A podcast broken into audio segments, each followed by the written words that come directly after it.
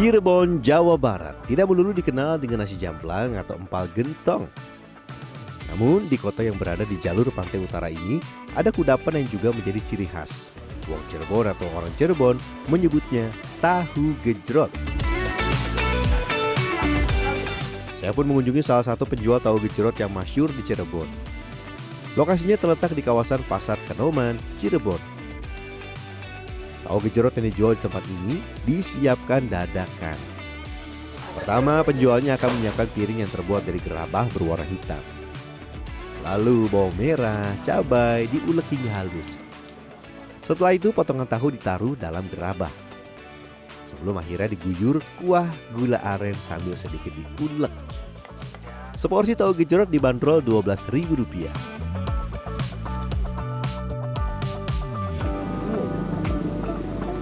Menikmati tahu gejrot sebenarnya sekarang bisa ditemukan di mana saja, penjualnya sudah banyak. Tapi rasanya beda ya kalau misalkan makan tahu gejrot langsung dari asalnya di kota Cirebon.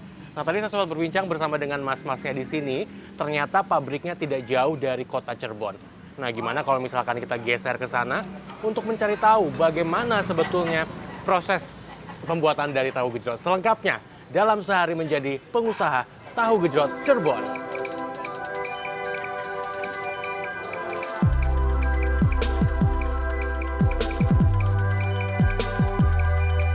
Kawasan Jati Seeng Ciledug Cirebon menjadi sentra pabrik pembuatan tahu.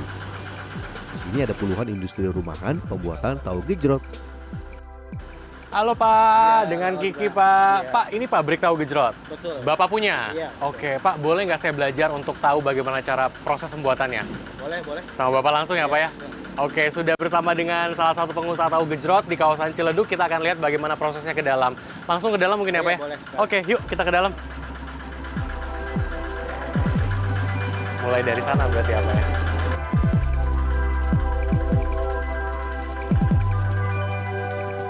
Seperti halnya pembuatan tahu pada umumnya, kacang kedelai adalah bahan utama. Pabrik ini membutuhkan dua kuintal kacang kedelai untuk sekali produksi tahu. Untuk membuat bahan tahu gejrot, kacang direndam terlebih dahulu semalaman. Ini bertujuan membuat kacang mengembang. Setelah dipastikan bersih, kacang kedelai dipindahkan ke dalam ember dan selanjutnya digiling. Dalam proses pencucian, air yang digunakan harus bersih. Jika tidak bersih, hasil penggilingan beresiko cepat basi. Selain itu, kacang kedelai harus berkualitas dengan ciri kacang berwarna kecoklatan dan tidak berwarna hitam. Ya, proses penggilingan sedang berlangsung. Menurut dari pemilik proses penggilingan ini pada tahun 70-an, waktu itu masih menggunakan manual. Tetapi karena memang uh, permintaannya cukup tinggi, kemudian juga uh, kacang kedelai yang digiling jumlahnya semakin banyak, sehingga mulai pada tahun 80-an, pemilik sudah bertransformasi menciptakan alat seperti ini untuk menggiling kacang kedelainya.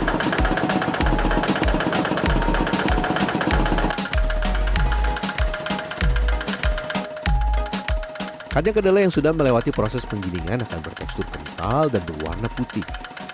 Hasil penggilingan ini biasa disebut aci kacang kedelai. Sekali pengolahan hanya memakan waktu 5 menit. Setelah ember penuh, aci kacang kedelai akan dipindahkan ke tempat perebusan. Apa ini turun-turun? Oh, pindahin ke sini. Harus bawanya hati-hati karena memang di bawahnya banyak air, cukup licin. Jadi harus benar-benar berhati-hati. Kita simpan di sini untuk kita masuk ke proses berikutnya.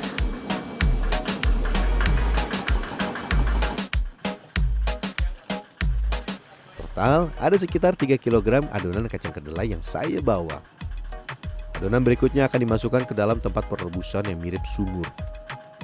Secara perlahan saya mencoba memasukkannya.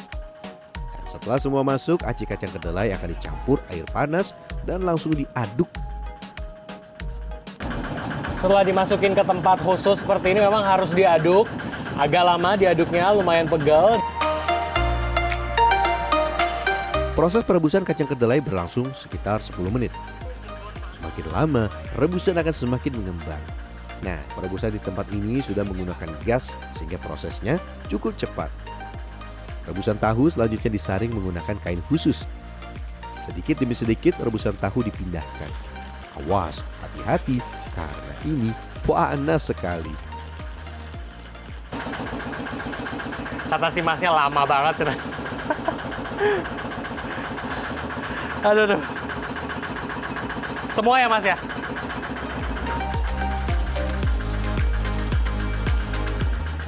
Setelah dipindahkan, barulah tahapan penyaringan dilakukan.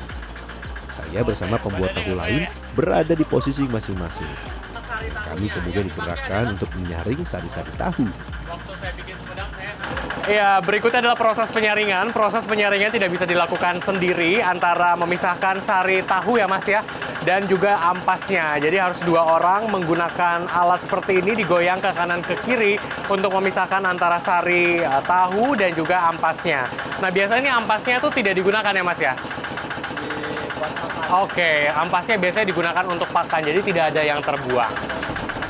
Udah Mas?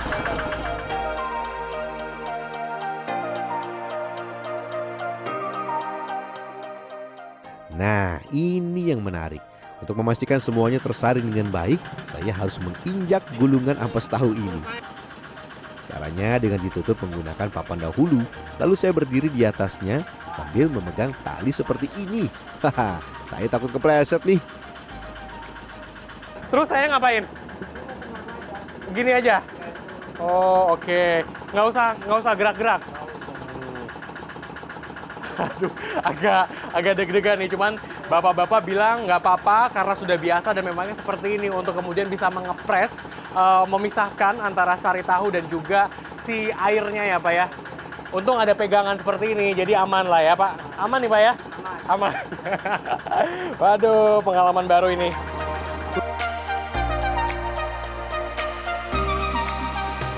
Sari tahu yang sudah didapat kemudian akan masuk tahap pembibitan. Saat bibit dimasukkan, secara langsung tahu-tahu akan bermunculan ke permukaan.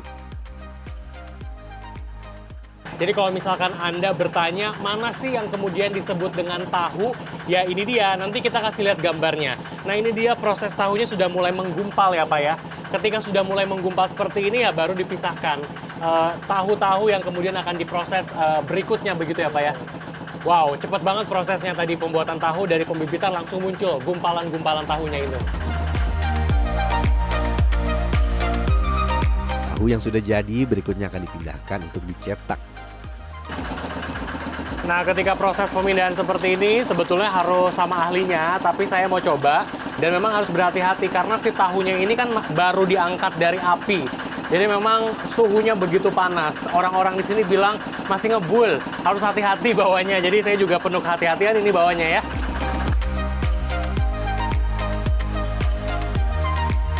Tahu dicetak dalam wadah berbentuk persegi. Adonan tahu harus dipastikan tersimpan merata ya. Setelah merata, adonan tahu akan ditutup dengan kain dan juga papan kayu. Nah, agar air dalam tahu terperas, cetakan diberi beban bambu dan batu. Setelah dipastikan airnya turun, proses pemotongan dilakukan. Agar bentuk tahu sama dan simetris, pemilik sudah memiliki cetakan khusus. Saya langsung memotong dengan pisau kecil ini. Pemotongan dilakukan dari ujung atas hingga ujung bawah dan sebaliknya. Waduh, ini rada lumayan lama proses pencetakannya karena harus dilakukan satu persatu. Setelah itu tidak hanya dari atas ke bawah tapi nanti dari arah sebaliknya juga harus dilakukan hal yang sama. Jadi wajar kalau misalkan prosesnya memang agak cukup panjang dan cukup lama dalam proses pembuatan tahu gejrot. Aduh, ini yang mana tadi saya? Ah, saya jadi lupa ini. Bentar, bentar, bentar. Oh, oke okay. Beb, gas.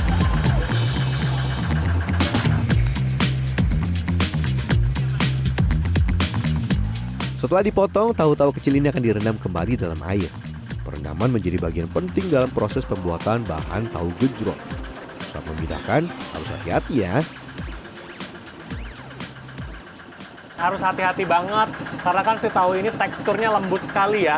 kalau misalkan kita tidak smooth saja bisa rusak nanti teksturnya. Jadi lebih baik saya coba belajar pelan-pelan aja daripada harus rusuh atau buru-buru pada akhirnya teksturnya menjadi tidak baik.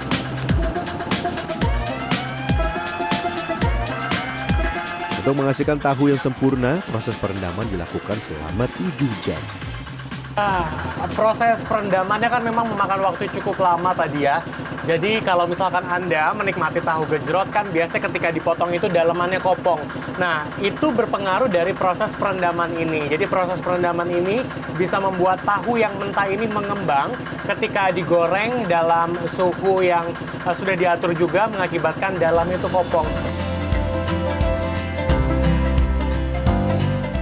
Dalam sehari, produsen tahu gejrot dapat memproduksi lebih dari 30.000 potong tahu gejrot yang dikirim ke berbagai daerah, seperti Kuningan, Indramayu, dan Majalengka. Harga kacang kedelai yang terus naik menjadi tantangan dalam menjalankan usaha pembuatan tahu gejrot ini. Kacang kedelai naiknya kan nggak bisa diprediksi.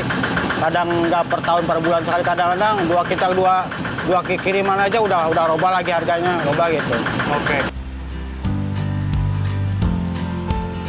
Proses pembuatan tahu biasanya selesai pada pukul 12 siang. Tahu yang sudah direndam selama 7 jam akan langsung digoreng malam harinya. Saya pun ikut menggoreng. Tahapan penggorengan dilakukan dalam wajan besar yang berisi penuh minyak. Teknik menggorengnya sederhana. Saat dimasukkan ke dalam minyak, tahu akan dibiarkan sampai muncul suara letupan. Setelah itu baru deh, tahu boleh diaduk dan diputar-putar. Sesudah dipastikan matang secara merata, tahu baru diangkat.